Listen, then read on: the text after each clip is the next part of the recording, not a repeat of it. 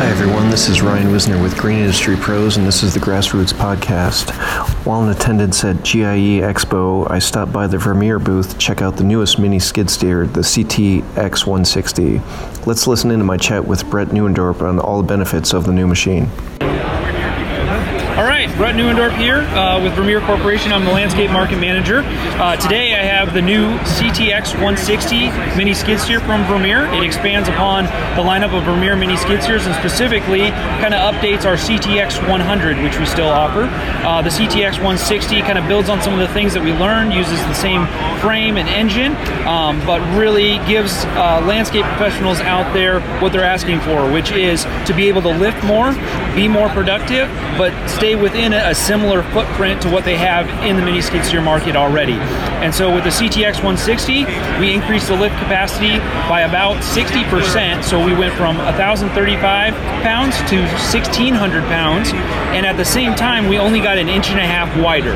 So maintaining that width, you know, to be able to get into those backyard spaces, those tighter confined areas, especially in residential landscaping, um, but being able to lift 600 pounds more in its rated operating capacity uh, was really the task and goal of our engineering team, and I think we've hit a, a home run here with this product. So, debuting it here at, at the GIE uh, Green Industry Expo, I'm very excited to show it off, and uh, we've even got a couple demo units out for folks to, to try as well.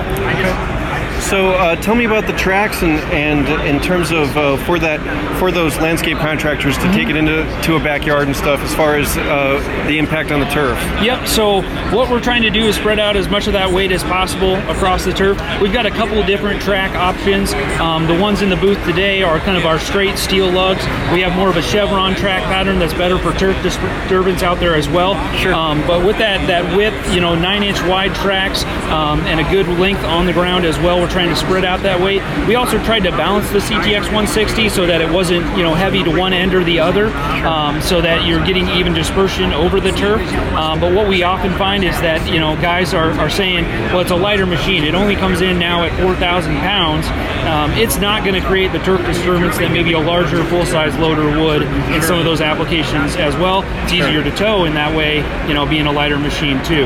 Um, the single pilot operated joystick and the new ground drive motors that it's connected to, those two things really help an operator feather the machine around the job site. They really help the operator, you know, have you know ultimate control over the machine too, um, in terms of you know not disturbing the turf, not counter steering, all those kind of things that typically lead to that turf you know disruption. Sure. Okay. And it looks like uh, uh, it's uh, relatively uh, easy maintenance uh, access points here? Yeah, so. yep. So the, the hood, uh, you know, comes up, raise the loader arms, and they have a lockout bar for them as well, and then the side panels remove. That way everything is really accessible uh, from a maintenance or from a service perspective. You know, oil filter, air filter are all within easy reach. The back end of the machine has a simple lift uh, on it as well uh, for you to get to a hydraulic oil filter, fill the coolant. Sure. Um, and then there's actually a, uh, a battery pull that's remoted out on on the right side of the machine so that you can jump start it just in case the battery is dead or something like that. Okay. And on the left side of the machine, there's a little fuel filter pump primer uh, hole as well. So, you know, all those maybe little things that you run into as a landscape professional when the machine goes out on the job site, we've tried to think about how can we make that easier uh, for them to, to access. Um, and then the other maintenance item is definitely going to be the tracks, um, which are more open than you know previous designs from Vermeer to allow that material to shed out.